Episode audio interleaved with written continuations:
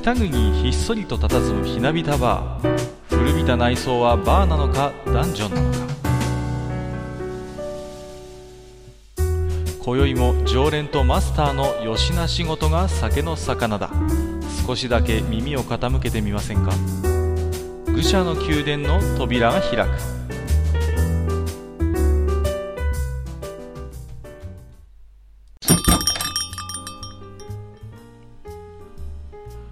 はいということで3回目の愚者の宮殿ですけれども、えーマスター今日もよろしくお願いしますこちらこそよろしくお願いいたします。えー昨日がちょうど収録日で考えますと節分だったんですけれども、そうですね。うんいろいろはいニュースでも節分の話題ってあるじゃないですか、ありますね。うん、あのーマスターのところではうん。何の豆投げます？あのー普通だと思ってたんですけど、なんか違うっぽくて、うんうん。あのーまあ、いろいろウグイス豆っていうやつとかいろいろあるんですけど、ウグイス豆？うん、そう、そういう名前の、はい。うん、豆売ってるんですよね。で、そういうの投げたりとか、へえ。あとはやっぱり、あの本州の人に驚かれるのは落花生ですか。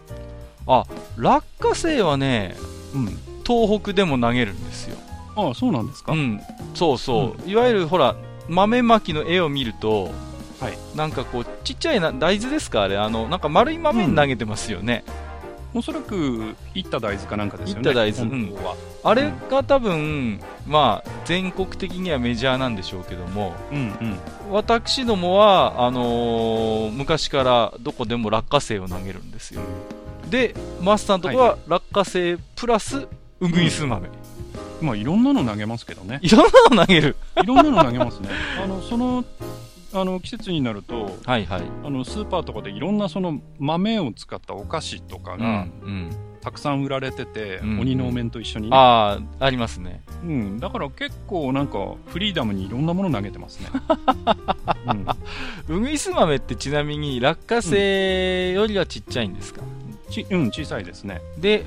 上いった大豆よりはでかいんですか？でかいですね。なんかね、こう、ちょっと、砂糖とかでコーティングされてるような、なんかちょっと、うん。へなんとも言いようのないお加工されてるんですね。加工されてます。へえうん。なるほど。僕常々思うんですけどまあ、はい。マスターも落花生投げたこともあると思うんで言うんですけど、うん。落花生って節分で使う豆としてはちょっとポテンシャル強すぎじゃないですか？でいやでかくないですか？便利だと思いますよ。え？便利だと思いますよ。便利？だってて投げた後、何の、ほら、ねはいはい心配もなく開けて食べられるじゃない。まあ便利ですけど あのでかすぎると思うんですよ結構思いっきり投げられるとあの落花生バチバチって痛いっすよあのいや、だって、ね、もともと武器なわけだし。なそうですけど一応でも伝鬼をね、ほら、退治するには、やっぱり。伝統行事ですからそんなあの武器としてのそのなんていうんですか有効性の高さ低さよりはむしろ儀式的な感じがいする僕としてはモーニングスター投げたいくらい。やめてくださいよもう節分がえらい殺伐としたあのー 行事になるじゃないですか。あの、まあ学校とかでも投げたりしました？あー、いや、学校ではなかった。あそうですか。うちのね、うん。高校はあれですね毎年節分になるとめ、はい。落花生みんな大量に用意して職員室襲撃するんですよ、うわーっつってこうで楽しそうね。そう楽しいんですよ。でね、うん。物理部のやつがうん。自動落花生射出装置みたいなのを作って 筒みたいなのに入れるとあれなんですよ。あのー圧縮した空気でバババババってねはい。連打できるのをもう作って物理部なんですがそれをね3本ぐらい用意してねやなんか R 君みたいですね。いやリアル R 君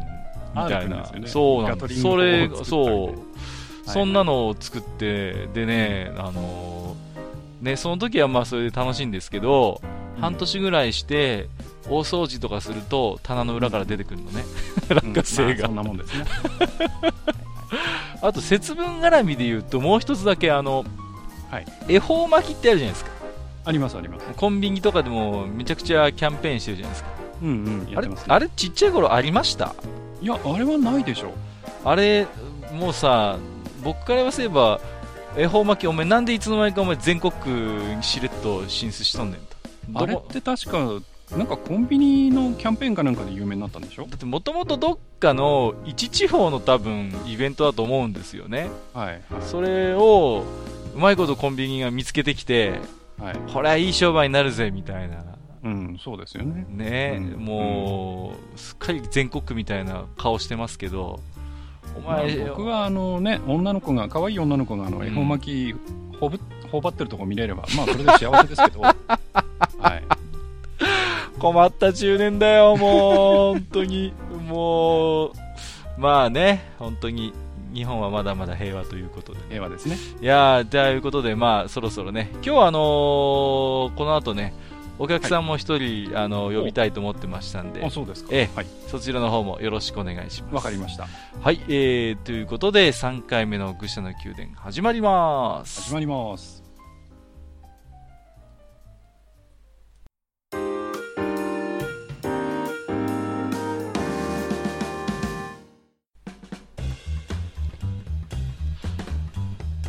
あーということで、えー、久々にというか、まあ、1週間ぶりぐらいにこのお店に来ましたけど、マスター、はい、はい。はいどうもどうも今日はね、お客さん連れてきてるんですよ。お紹介させてください。えー、ネズさんです。はい、こんばんは。マスター、こんばんは。せあ、どうもこんばんは。あのー私のね、古い友人でしてね、ははそうなんですよ。まあ、あのー少し私から紹介させていただくとですね、はい、はい。えあの音楽関係のね、うんえーどっちかというと裏方の方の仕事をされてる方なんでねおいろいろと今日はあの面白い話も聞けるかなと。思ってたんですけど、はい、はい。えーネズさんが来る前にねマスターとね、ちょっとお話ししてたんですけどはい。落花生は投げない落花生はねうん、投げないですね。投げない、あのうんー、痛いからね。痛いのよ。そうそれを言いたいのよ僕は。あのねポテンシャルが高すぎるんですよ。その投擲用豆としてはですね。うん、だから、多分ね、やっぱりもともとはね、あのーネズさんの地地域みたいに、いった大豆を投げるのが。標準なのかなとは思うんですけど、うん。て、行った後に乾燥させたやつね。カラカラって音がするんですけども、それが、やはり、あのー、ね、こう、棚の裏に入るとかね、そそれは一緒ソフなんだ、ァーの裏に入るとかね。そこは一緒なんですね、でしかも、うんうん。落花生だと、ん。あの、潰れないじゃん。うん。うん潰れないじゃないですか。まあ、うん。殻があるからね、うん、だから、だけど、いった豆だと、あの、見事にですね、それがぐちゃぐちゃっとなってですね、あの夏場になると、湿気で、まあ、それがむわっとして、でまあ、虫が来るという大変な状況になるわけですよ。えらいこっちゃ、そうなんですよ。で、そこで、うちの母親がその文化のことを知らず、偶然ですね、うん一回落花生でやってみようと言ったことがあるんです。すごいね、偶そう然、なんです。だから、あの、まさに、そこからですね、あの、私、名古屋出身ですけども、はい、その、うちからですね、まさに、あの、節分のニューウェーブが起こるわけですね。そこから落花生が始まる。だけど、それに対して、んどうもこれは納得いかないと思った私と弟はですねう、ん、うんあの、その落花生をこう掴んでは、うちの母親のカバンに入れるという武功に走りましてですね、で困らせるということをやっていたんですけども、で、その弟がね、すごい楽しそうにやってたので、うん。彼がそこにあのすごい一生懸命になっている間に、えーまだ小学生だった彼ですけどもあの彼のランドセルを開けてですね筆箱の中に思いっきり詰めておきました、はい、あの翌日学校行ったら落花生が入ってたと。大変残念な顔されてましたね、はい、そんなネズミ一家です。そんな楽しそうなはい、ネズ一家、ネズミ一家ですけれども、い、やー、でもそれはあれなんだ、北国では割と、あのーうん。落花生はメジャーなんですけど、そういうことはは知らずにお母さんがナチュラルに落花生を用意したと。そそれはまあもう完全にあの機能主義的な意味でですね。あのあー、なるほど。ただ虫が寄ってこないようにするために落花生にしたけどもそれには納得がいかなかった文化人たちというですね、なるほど。はい、地元の文化を愛していた我々ですね。うん、まあ、ネズさん的にはやっぱりこう、もともとの形を大事にしたいというか。そうですね。だって落花生年の数食べるじゃないですか。うんうん。落花生はどうしたらいいんですか？2つ入ってるじゃん？あのね、そこなんですけど、ええ。あの2つやっぱり考え方があるんですよ、はい、要はあの空単位で食うかピーナッツ単位で食うかっていう問題が発生してですね、はい。まあ私はねいっぱい食べたいわけですよ。子供の頃。ねだからねあの空単位であの数えるべきだと主張したわけですよ。うん。ところがねうちの親はねあんまりこいつに豆食わしたくない。ね。そうするとねお前バカかと。ピーナッツ単位決まってるだろうと。ピーナッツ単位で年の数食えばいいんだっていうので論争になりましてね。うん。それでいろんな人に聞いて回ったんですけど結局ね、うん、大体やっぱりあの半々ぐらいでした。なるほど。えうん。家によって違う家によって違う。うちはあのあのもう空単位で食べさせてくれよみたいな家もあればうちもピーナッツなんだよねとかああ、なるほど。そうそうなんですよ。あうん結ー北国だとどうなんですか？その北海道の方だとどうなんですか？いやーうちはその辺いい加減でしたね。ああ で伝統、まあ、あのさっきもちょっと言ったんですけど、うん。こっちはあのピーナッツだけじゃあ、うん。落花生だけじゃなくてね、ううん。ん他にもあのお菓子の豆とかも投げたりするんで、ああそっかそっかそっか、ううん。んでそういうお菓子の豆に比べるとピーナッツってそれほど美味しくないので巻 くだけ巻いといて食べるのはそっちのお菓子の方みたいなね。なへえあ投げ投擲用の豆と年の数だけ食べる豆が違うっていうパターンですか、いやあの投げるんですよ。うん。どっちも投げるんだけどその中でよりこのこうより好みをして食べるのはその甘いやつみたいな。子供にとっては素材の味の落花生よりも甘く加工したやつの方が好きっていうことでね。そうですすね。あのなるほどね。電録豆ってあるじゃないですか。あの緑っぽいやつ砂糖がついてるやつ、ああはい。あれ買うと鬼のお面ついてきます。よね。そうそうそう。あれねなんか赤塚不二夫デザインっぽい感じの。あれはねもうよく使ってましたね。ああそれは名古屋にはなかったな。電録豆やっぱ地域によって違うのか電録豆って知らないですか？うん知らないです。私は。緑知ってるのかな？緑私が知らないだけかもしれない緑のねまん丸で甘いやつ、うん。あそれは知ってるけどそのうん鬼のお面がついあてたというあ本当です印象は全くかこの時期だけね限定で鬼のお面がへねー。ついてたりししますよねマスター。うんつきますね。そうそうそう、なんだ。そうなんですよ。だからねやっぱり電力としてはねええ節分は多分書き入れ時だと思うんですよ。そうですね。うん、そうそうそうそう。まあそんな、えー名古屋出身のネズミさんですけども、はい。まああのーこの愚者の宮殿はですねはい。まあいろいろとサブカル周りの雑談がメインのトークラジオなんですけれども、はい。まあ今日せっかくお呼びしたのでね、えー少し音楽の絡みの話もねしたいなと。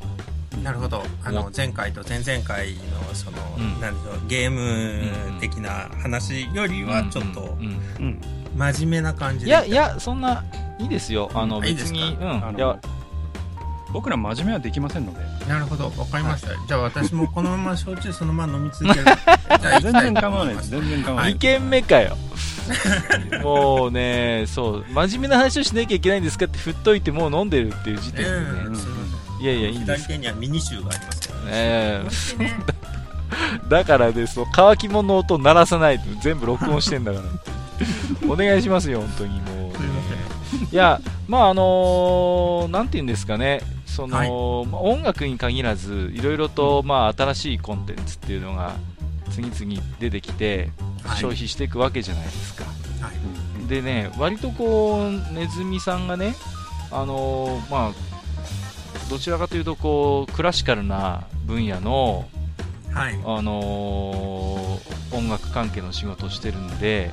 はい。いろいろとね聞いてみたいことがあるんですよ。はい。えズバリ、あのー例えばその、まあ、はっきり言いますけどそのクラシック関係のお仕事をしてる人って、例えばポップスとか、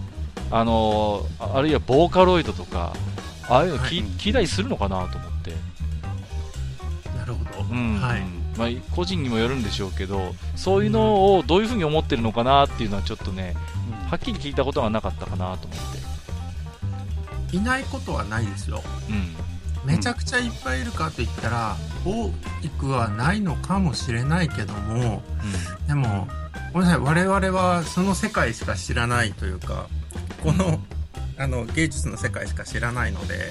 あの、外の人のその蘇生率っていうのはわからないですよね。うん。だけどそういうのを好きになる人はとことん好きになります。うん。うん例えばそうですねとあるアーティストさんは普段はクラシックばっかり吹いてますけどもその人は自分でリサイタルをやるときにあの基本的にアニソンばっかりやってるとかそういうこともありますし、うん、ボーカロイドが好きな人もいっぱいいますね、うん。そういうのって例えばなんなんて言うんですかね。あのーたまに出てくる考え方ですけどええ。そういうなんか新しいそういう文化をより楽しむためには古典も大事だよねとか、あのうん。そういうのを知ってるといいよねみたいなつぶやきとかたまに目にするんですけどはい。うん実際どうなんですかね？そういう例えばクラシックの下地がある人がえ。初音ミクとか、まあ、ボーカロイドに限らず最近のポップスを聞いた時にそういう例えば教養としてのそういう知識がない人と比べてより楽しめるんでしょうか？そのボーカロイドが出てきた頃とうん。今と比べると、うん。その今アップロードされていく動画の種類が全然違うなっていうのはすごく思うんですよね。ああ、そうかも。その初めの頃っていうのはやはりその音楽に割と携わっていた人たちがあこういう楽器があるんだみたいな感じでやってたような印象を受けますね、ボカロイドが初めて出てきてちょっとした時に私が初めて聞いた初音ミクはシューベルトの魔王でした、うん。お父さん、お父さん。そうあのねあの頑張って歌ってるんですよミクちゃんはね、うんだけどねそれを聞いてると、うん、やはりこれは人間の声でやるべきなんじゃないかと私は思うところもありましたけどもうん。その一方でそれが少ししてあの今度はまあそのシューベルトの魔王の時は割とある意味一時的というかそのまま楽器としてただ使ってた人たちだったと思うんですけども今度は次の世代の人たちっていうのが現れてその人たちは初音ミクとか、まあ、他のボーカロイドたちも含めていかにして自分たちのツールを持ちながらそれが作れるかなというふうな考え方をしているんじゃないかなというふうに思いましたね。というのはあの有名になっているそのボカロ P の人たちはですね割と音大卒芸大卒の人が多いなっていうふうに私は感じてます。でその人たちが作るものは確かに面白いしシンセサイザーをもうしっかりとそのいかにして使うかっていうところを持ちながら音楽技法をちゃんと中に入れ込んでるのでそれ第二世代だなというふうに私は思ってましたねう。んでも一方でそうじゃなくってあの初めてボーカロイドを触り始めた人たちがあの作ってる音楽もあるしでそれがこう世に出てきたなっていう印象も当時はしてましたね。例えばあのええ。別のアプローチもあるじゃないですか。例えばキャラクターとしての初音ミクがとても好きだっていう人たちがいて、はい、で私が好きなこの初音ミクというキャラクターに歌わせたい踊らせたいっていうところから出発する人たちっていうのもいますよね。そうですね。ね。アイドルとしてこうなん、うん。アイドル的なこう、あのー創作を始める人たちっていう、まあ、だから今、ネズミさんが言った音大とか出てないような人たちが手探りでこう、始めるっていうそういうアプローチもありますよね。うん、そうですね。うんあのーいや初音ミクが出てきて一番大きかったなと思うのは、うんあの、そういう人たち、まあ、その音大卒、芸大卒わかんないんですけども、あの、2種類の歌があるなと思ってたんですが、そのうちの1種類の人たちは、今まで自分ができなかった夢の一つを叶えたと思うんですよ。それは何かっていうと、女性の歌手に自分が作ったラブソングを歌わせることができるようになったと思うんですよね。うん、それはすごく大きいと思うんですよ。なので、あのー何年ぐらいですかね、2007年から2010年の間ぐらいですかね、その頃に出てきてる歌っていうのは割とそのラブソング系も多いし、うんあの、こう、可愛い初音ミクを求めていたような、そういう印象が私はありますね。うんあの、そんなにボーカロイドにめちゃくちゃ詳しいかと言ったらそういうわけじゃないんですけども、なんかそういう歌がかなり目立つなというふうに私は思ってました。うんえマスターとかは、あのーボーカロイドの曲ってはい。聞いたりします？あるいはどんな印象を持ってたりします？うーんと、そうですね。あのー僕が最初に聞いたぐらいの時っていうのは、本当にあのーまあ、初音ミクが出てきて、えーシンセサイザーの延長線上、あやっぱり楽器っていうことうん、楽器的な、どちらかというと楽器的な意味合いの方が強くって、まあ、ただ、えーまあ、うん軽く、軽くというか、そこそこ人間の声真似ができるといううん感じで、だから、なんていうかな、あくまでその女性ボーカルの代用品みたいな、うん最初はそういうイメージでしたね。うんだけど、やっぱりそこにそのキャラクターがついてて、ネギを振り出して、なんかその初音ミクっていうキャラクターができてくると、なんかそれがそのもう本当の代用品ではなくて、そのたどたどしいところも含めて、なんかその初音ミクっていうキャラクターになっていって、うんなんか一つのジャンルになっちゃったなっていう風なうん気はしますよね。うんうん僕がいつもねこう初音ミクミクのいろいろ魅力をいろいろ考えるんですけどあのある種のおぼつかなさっていうのが常につきまとうキャラクターだなっていう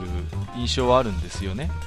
あつまりそのその初音ミクっていうツールを手にしたあのーまあ、人たちの創作活動のなんていうのかなその技術の習熟とも関係してくるんでしょうけども、うんうん。そのやっぱり最初は作る側もいろいろ試行錯誤をして、ーうん。あのー拙いところからでもまず作品を発表してみようというところで出発するじゃないですか、まあ、ある種のそのよちよち歩きから始まってまだまだこう機械的なそれが抜けきらないような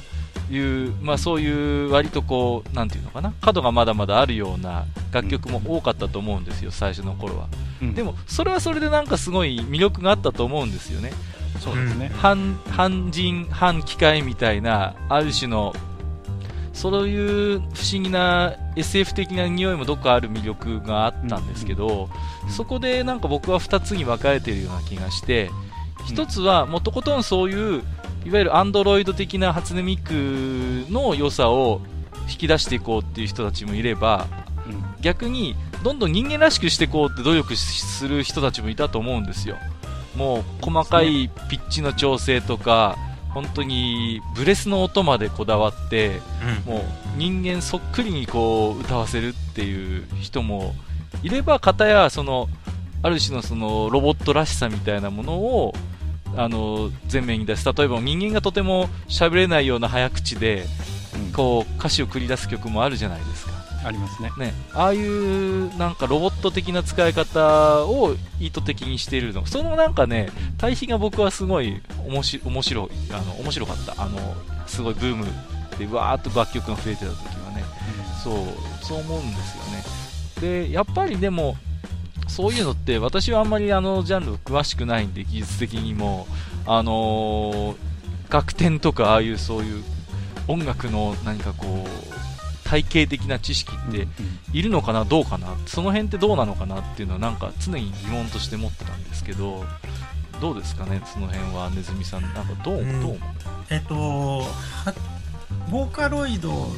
自体がですね今とりあえずすごく進化をしていてああのボーカロイドを、まあ、歌わせる人たち初音ミクであるとか鏡音凛蓮だとか、うん。まあ、いろんなボーカロイドがいますけどそれを、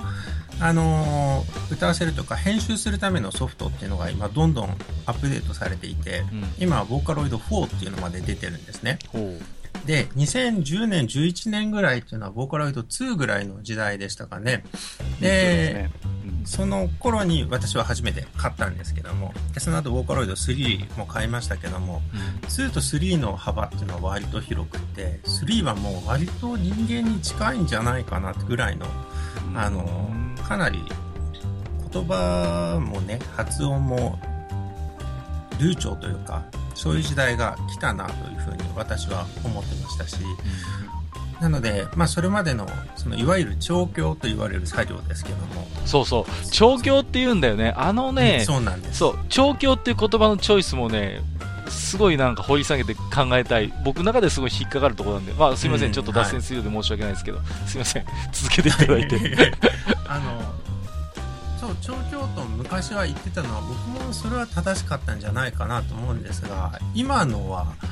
初めの段階から割とちゃんと歌ってくれるしでその一方であのさらに今までできなかったことをいろいろさせてくれるようになってるんだなっていうのは感じますね。ボーカロイド4は私まだ手に入れたいので手に入れてないので何ともわかんないんですけども。うん、いや相当な機能が入ってるんじゃないかなと思いますし。で一方でそのえっ、とどこでしたっけ？クリプトンさんから出ている、その初音ミク鏡音林伝とかそのあたり以外の会社のものも今たくさん出てきてますので、出てますね。ええ。うん。あの特にグミちゃんとかはねすごいまさにあの日本の女の子の声歌をしっかり歌ってくれますしそんなに不自然な感じはしないです。なのでもうそれはボーカロイド2ぐらいの時代からかなり騙せるなと本当に日本あの作ったもんじゃないよっていうふうに言ってもある程度の人は騙されちゃうんじゃないかなぐらいの勢いだなと私は感じてました。うん。それって例えば音,、ええ。音大を出たりとか芸大出たりとかはい。体系的な音楽の知識を下敷きにした方がやっぱり作りやすいとかそういう辺はどうなんですかね？あると思います。ある？あああると思いますけどもその一方であのいかにして簡単に簡単にって言ったら怒られるな。簡単にというかなんだろうこう作りやすくあの例えばコード進行であるとかそういうものを簡単にチョイスしてうまいことはめ込んでくれるソフトとかもどんどん出てきてるんですね。うん。なので自分のいいように割と作れます。へえはい。だから、あれじゃないかな、あのどっちかっていうと、まあ、そのもちろんあの楽天とかね、そういう音楽理論的なものっていうのは、まあ、どんな音楽でもそうかもしれないけれども、え作曲をしたりする上ではね、確かにその下地として、まあ、必要というか、あればいいものだとは思うんだけれども、えはい。えーことその、まあ、ボーカロイドで曲を作るということに関してはその、えー楽天に詳しいということとかよりも、えーいわゆるそれまで出てたそのうん。シーケンスソフトの扱いに長けてる人がやっぱり使うの上手なのかなって、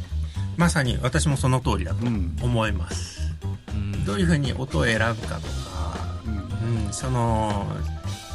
画面上で結局動かしてるのでそれをそこに長けてる人の方がやっぱり早いですしね、うですね。その楽譜の書き方も普通ではないのであのアナログでこう書いてあの鉛筆でね。いわゆるでそれをそのままご読み込んでくれるわけではなくて。五線譜におたまじゃくしを書いてとかそういうあれではないんですもんね。そうじゃないのであのーうん。違うんですよ。なのでうん。それができるかどうかパソコンに長けているかどうかっていう問題もありますかまあそうですよね。ら、そのななんていうのかな一方でそういう自分のセンスなりこうやっぱりを作り上げていく中でその人が今まで聴いてきた曲とかっていうのも、やっぱ必ず影響があるわけじゃないですか。はいええどういう曲を聴いてきたのか。これはやっぱり、うん、ボーカロイドの曲を作るにしても絶対に下地にはなるんだろうなっていう気はするんですよね。うんうん。はい。でそういうだからなんていうのかな、まあ、クラシック音楽っていうのは音楽の授業で必ず誰もがこう一度は、まあ、好む好まざるにかかわらずあの一度はくぐるところだと思うんですけれども、うん、その背景というもの歴史そのそこについてくる歴史自体がいっぱいありますけどもそれをじゃあ一番初めから知ってたらその後すごく強いかって言ったら別にそうでもないかもしれないなっていうのは思いますね。うん。うん。もちろんその歴史があって今これがあるんだっていうのを考えればそれをどういうふうに生かすかっていう選択肢の幅は広がりますけども。うん。でも今その目の前に現代のツールとしてあるものをちゃんと見て理解してそれをこう作り込むことができるかどうかっていうことも重要ではあるので、うん。なるほどね、まああのー、今、音楽の話に限定して少しお話をしてたんですけれども、はい、必ずしもなんていうのかな。その新しい文化を楽しむときに古典の勉強がどこまで必要なのかっていうのは、まあ、多分音楽に限らずいろんなシーンであると思うんですよね、うん、最近僕が一つ感じたのはあのおそ松さんっていうアニメがとても人気で、はい、すごいじゃないですか。もうね、はい、あの不女子の方々にかなり。そうですね、うん、えーと、で私、あのアニメ最初に情報として入ってきたときに、まあ、どうして私はもうやっぱおっさんなので、おそ松くんね、あの 赤塚不二夫のあの不条理ギャグのね世界を知らない人たちがどうおそ松さんを受け入れるのかなっていうのはすごい、うん、なんかこう興味もあったんですしあありましたし疑問でもあったんですよ、うん、大丈夫かなと思って。で実際に何話か見てこの人気ぶりも見て一つ思ったことは、うん、なんか必ずしも昔のおそ松くんをあの知っていても知らなくてもあまりなんか楽しさのこのアニメの面白さに差はないのかなっていう気がしてきたんですよ。というのはそのおそ松くんのパロディでにやりとするアニメではないからなんですけれどもあのアニメそのものがね、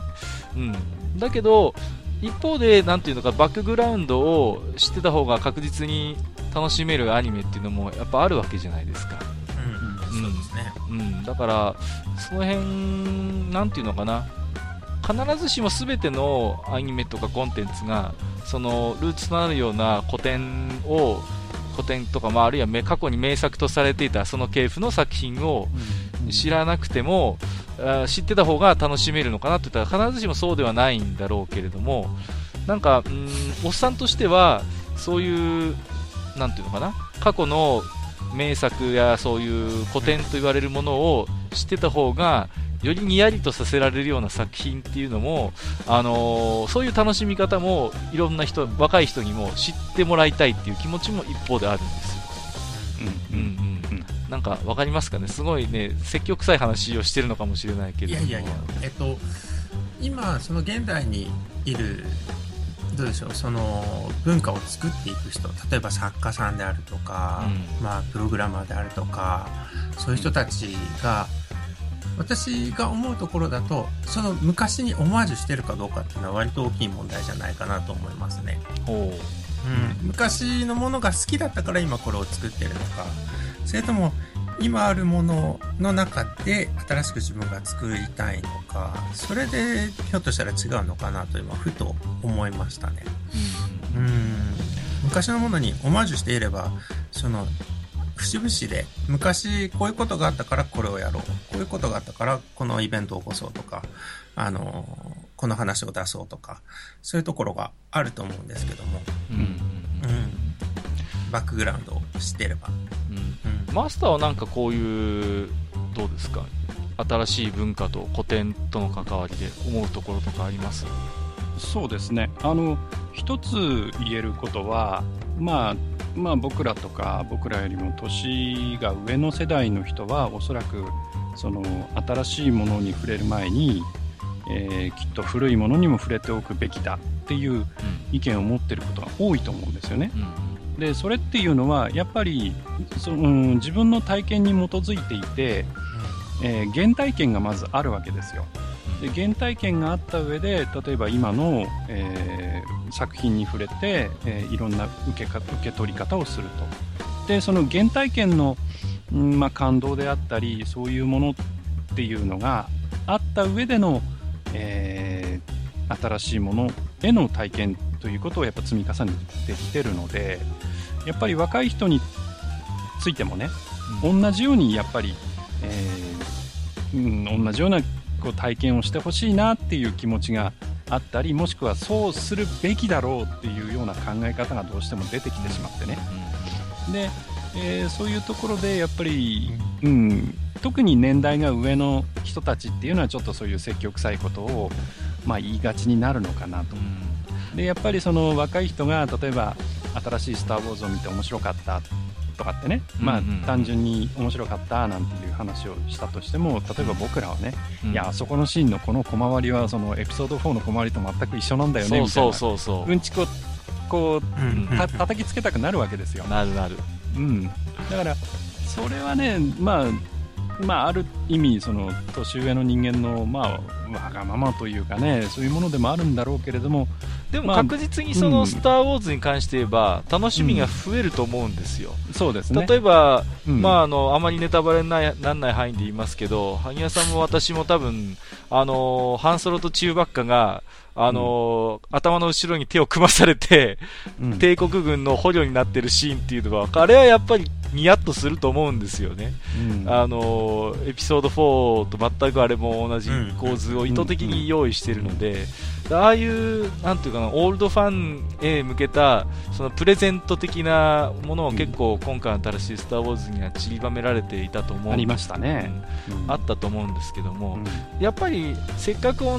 同じ映画を見るなら、その過去の作品をチェックして、そのなんていうのかな、あのーいろいろとにやりとさせられるシーン、自分で気づけるようなシーンを、あのー体験していくといいんだろうなと思うんですよ。で、うん。もう一つだけすみません。で、うん。スポーツでもね、同じことを思ったんですよ。去年のラグビーワールドカップで日本が、あのー南アフリカに勝利して歴史的勝利っていうニュースが出たじゃないですか、あれうん。がいかにすごいことかっていうことを、マスコミは後から説明しますけど私結構ラグビー好きで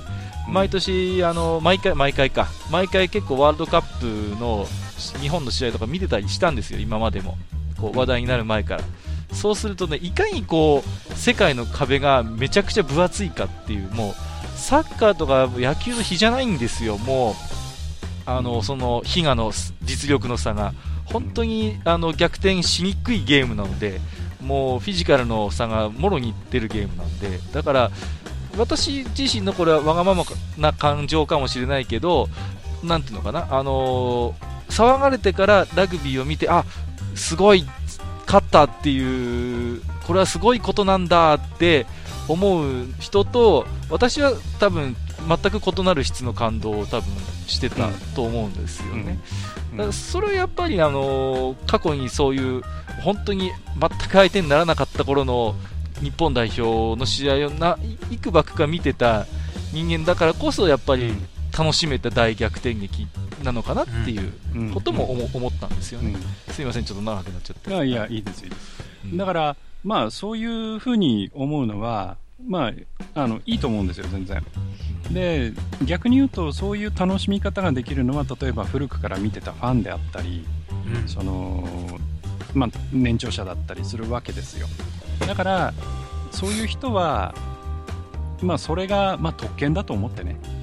楽しんでればいいと思うんですよね。うんうんただ、その若い、まあ、ユーザーだったりその視聴者だったりにそれを強要するっていうところまでやっちゃうとどうなのかなっていうのは正直思いますよね。だから例えば「スター・ウォーズの」そのさっきの小回りのシーンにしてもね、うん、全く同じその小回りがエピソード4と今回のエピソード7であるとかっていう話も別にその最初にエピソード4を見ておいて7を見るんじゃなくて7を見てからまあ興味を持ってエピソード4を見た時にねあここ一緒だったんだっていうな発見があってもいいわけですよ。あ。そうそう、それはね、そうだと思います、あの逆でもいいなと思ったんですよ。うんうん、うん。だからあのそういう面では必ずしもそのなんていうか予習というかあの順番まで重視してねあのこれを楽しむためにはまずここからみたいなことを必ずしもやらなくてもいいのかなっていうことは思いますよね。ただやっぱり順番に行った方がいろんなその例えば技術の進歩であったり表現方法のあの多様化であったりそういうものでの、まあ、感動っていうのはその都度味わえるので、まあ、そういう意味では、うんまあ、順番通り行った方がいいのかもしれませんけど、うん。まあ、ただそれは僕らがその若い層に強要できることではないかなっていう気もしますよね。そうですね、あのー時代時代で結構、そのまあ、受け入れられる、広く受け入れられるコンテンツって多分ある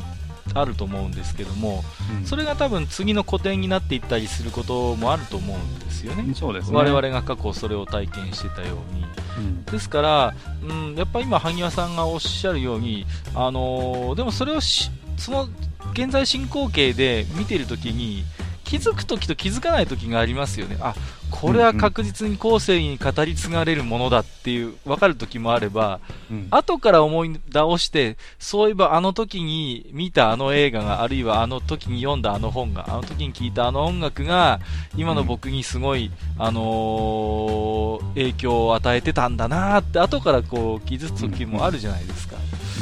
だからなんか僕はそれは、うんとね、コンテンツをね、あのーそういう文化的なものに触れた人間のね、ある種のご褒美だと思ってるんですよ。うんうんその時に体験して楽しかった、面白かったっていうものが、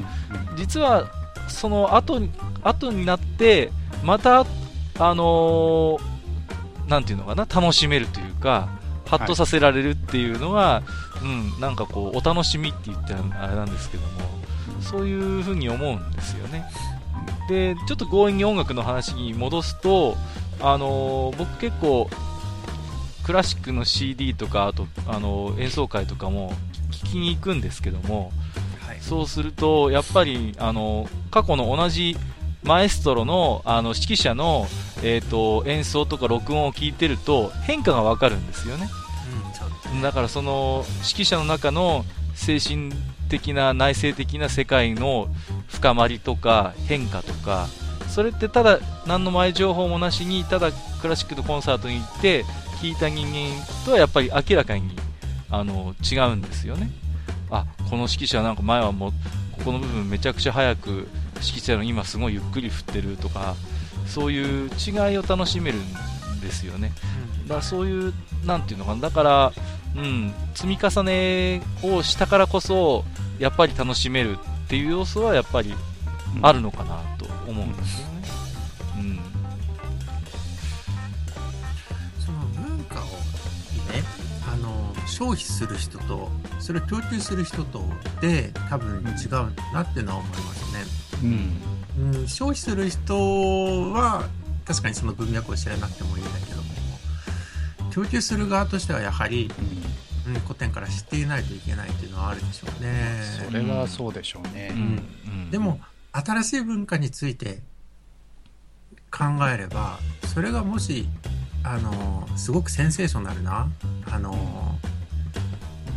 奇抜って言ったらあれだけども、ちょっと、まあ、珍しい形態をしているのであれば、その時にはもう文脈も関係なくなっている可能性はあるでしょうね。うんあのー破格の、破格の面白さってあるじゃないですか。あの、いわゆる核を破るって書く破格ですけど、それまでセオリーとされていたものとかを、こう、突き破った時に出てくる面白さって多分どんなコンテンツにもあると思うんですよね。アニメでもやっぱり日常ってアニメがあったじゃないですか。はい。で日常のアニメを見た時私はかなりあのぶったげぶったまげましたけどもいわゆる今までのそのアニメでお約束とされているようなことを割とこうぶん投げてすごい時にはシュールになってみたりと時にはものすごいなんか実験的な表現をしたりとかってあるじゃないですか。でもそれって破格の面白さだと思うんですけどもそれをが破格で面白いなと思うためにはやっぱり核をある程度知ってないとうんそういう多分楽しみ方はできないと思うんですよ確かにそうですね。いわゆる今までセオリーとされてたものをある程度自分の中で、あのー消費して、あのー常識としてある程度持っておかないとそういう楽しみ方って多分あんまりできないのかなって思うんですよね。私の友達で私アニ日常を結構いろんな人に勧めたんですけど割と今までアニメを見てきたような人はみんな、いやあれ面白いねとかすごいねって言うんですけど普段あんまアニメ見てない人に聞くと結構反応がぼんやりだった時もあるんですよね。なんでかなってその時はいろいろ分かんなかったんだけれども今にして思えばそういう破格のなんていうのかな実験的なものを結局それをそう捉えられるかあるいはそういうもんだとしか捉えられないかの差はあるのかなとはちょっと思ったんですよね、その時にね。まあ見る人を選ぶってやつかな。うん、そう結局、うん、あんまり使いたくない表現ですけど、ある種のあのアニメには、見る人を選ぶ要素はあったかもしれない。うん、うん、と思いましたね。うん。あのー私、あのー世を忍ぶ仮の姿で本屋もやってるんですけど、あの、やっぱりね、普段漫画読まない人に売れるヒット作と、普段から漫画読んでる人の中で流行る作品って、もう全く違いますからね。綺麗に分かれるんで。だからね、まあ本当にいろんな世界でこういうことはあるんだろうなっていうのは思いますけどもね。私も2年ぶりに一気に大人買いした漫画は日常でしたね。そうだったんですね。ねえそうですね。おーまあ、終わっちゃいましたよね。終わっちゃいましたねう。ん寂しいけどもね。んまあね、本当に、だから、まあ、さっき萩谷さんがおっしゃったように、やっぱりそういう過去の自分の中で積み重ねてきたりしたものがあるからこそ楽しめる世界っていうのは確実にあるんだけれどもだからといって何かそれを人に多分押し付けるような性格のものではないのかなという気はしますけどね。うん、きっとその積み重ねっていうのはある程度どうしても世代格差みたいなのは出ちゃうのかなっていう気はしますよね、うんうんうん、だからやっぱりその何にしてもそうですけど、まあ、例えば音楽にしてもアニメにしてもゲームにしてもまた他の、ね、小説とかにしてもやっぱりその時代その時代でこう代表されるものって違うわけじゃないですか。うん。うんだからそれがやっぱりそれぞれの原体験になっていくので、うん、だからその辺はねだからその原体験からうん例えば過去に遡って、えー少し古典に当たるのか、うん。まあそのまんま古典に当たることなしにその追体験でそのその時その時のその今のものを体験していくのかっていうところになっていくのかなっていう気はしますけどね。うーん、なるほど。いやー、ちょっと長々と、もうあっという間だな。なんか、もっともっといろいろ話したい。いつもね、時間が経ってしまうんですけども、そろそろ、えーいいお時間でございますので、ねずみさん、今日はいろいろありがとうございます。なんか、いえいえ面白いこちらこそありがとうやっぱり、ございまうん、うした。ん、あのー楽しいひとときでした。いやいや、ね、本当全然知らない世界のこともいろいろ聞けたんでよかったですけど、またぜひ遊びに来ていただければと思いますけれどもね。そうですね、またやりましょうん、ぜひぜひ、まあ、このテーマね、まだまだ深く話せる気がするんですよ。う。そうですね。うん、あるいは、私、自分の仕事の話、何もしてないですからね、今日ね。なんかボーカロイドの話ばっかりしちゃった、ね。ああ、ごめんなさい、それは私がそういう振り方をしちゃったからな。うんうん、まあ、また、大好きですし。ええ、あのー声かけさせていただくんで、気軽に、はい。ねまたこのお店に来ていただければと思いますけど。はい。ぜひよろしくお願いします。はい、えーということで、えーありがとうございました。はい、ありがとうございました。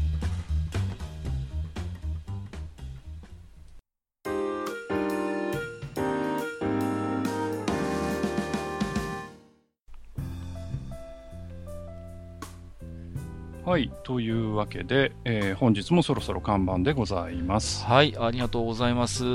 やーそれにしても、各家あれですね。ん？あの、3回目にしてすでにゲストを呼んだということはですよ。はいはい。もう5回目くらいには総集編ですか？すごいね、打ち切りアニメみたいだね、なんかね。いや、なんかそんな気がね、ちょっとしちゃったんですけど。いやー、やっぱりね、あのー二人でお話ししててもとても楽しいんですけども、やっぱりちょっと化学変化的にね、たまにこうやって、まあねえゲストをお呼びしてやるのも楽しいかなと思いまして、ねずみさんもね、いや、あのー今日はいろいろ面白い話をしてくださいましたね。そうですね。うん。やっぱまだまだちょっと聞き足りないぐらいの。そうですね。まだまだ引き出しがありそうなんで、またね、このお店にフラッと立ち寄ってくださる時もあるでしょうから、そうですね。ね、それを楽しみにしたいですね。はい。うん。まあ、さっきの話で言いますと、逆にあのー僕らとは違う世代の人たちにとってのうん。ベーシックなものとか原体験が逆に気になりますね。聞いて、ね聞いてみたい。うんあとは、やっぱりその、性別によっても違うと思うので。そうでしょうね。うんそれはあるでしょうね。でも、やっぱりね、あのーそういう人それぞれにやっぱり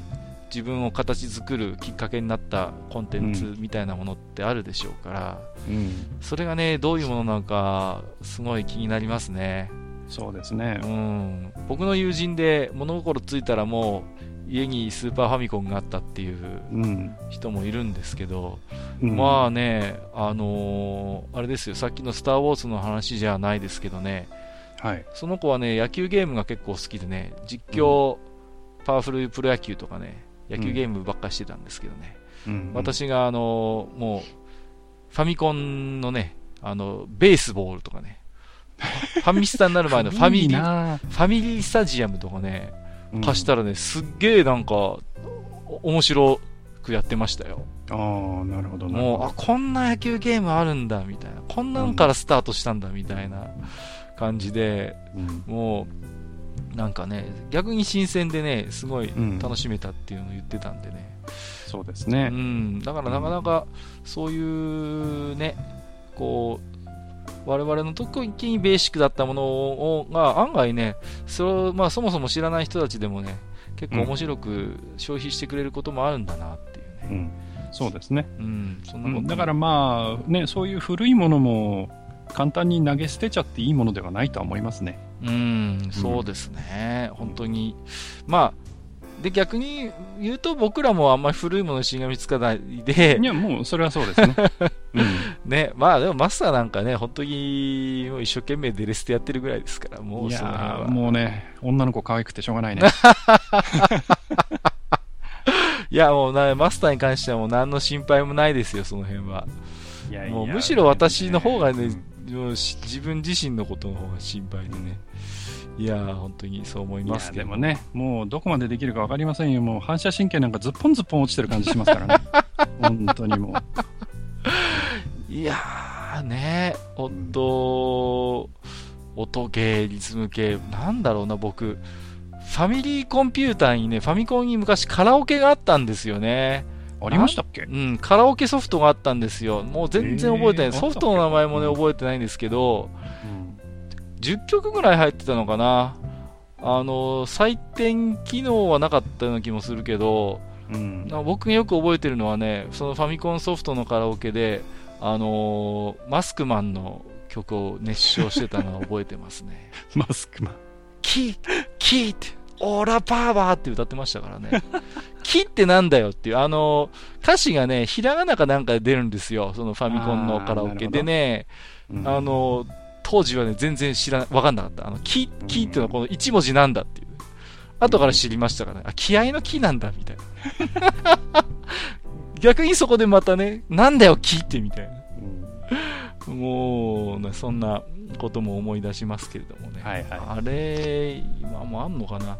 なんかね、そうそう。今度、あれですね。ファミコンとかにいろいろくっつけるコントローラーいろいろあったじゃないですか。はいはいこれの話しましょうよ。あ。いいですねう。ちね、結構まだあるんですよ。あ、そうですか。うん、この前、あのー家の部屋掃除してましたらね、あの、アルカノイドの、あの、時期を操作する、あの、つまみが出てきましたよあ。はいはい。つまみがってやつですね。そうそうそうそう。んん でもね、恥ずかしいことに、5秒ぐらい何のコントローラーか思い出せませんでした。だってつまみしかついてないんだもん。まあ確かにね。うん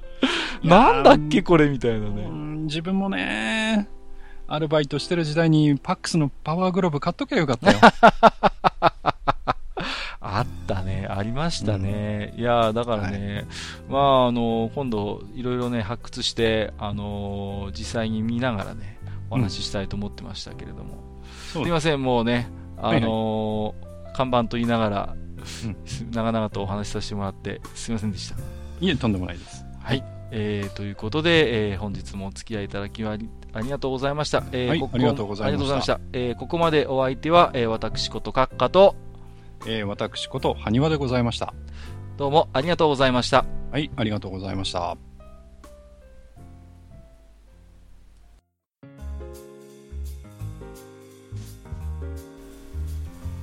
おっさん二人でお送りしているトークラジオ愚者の宮殿では皆さんからのメッセージを募集しておりますメッセージはブログのお便り投稿フォームのほか番組メールアドレスおよび番組ツイッターにてお受けしています。番組メールアドレスはフールパレスアットマーク Gmail.com foolpalace アットマーク Gmail.com 番組ツイッターはフールアンダーバーパレス。FOOL アンダーバー PALACE となっております。皆さんからのお便りお待ちしております。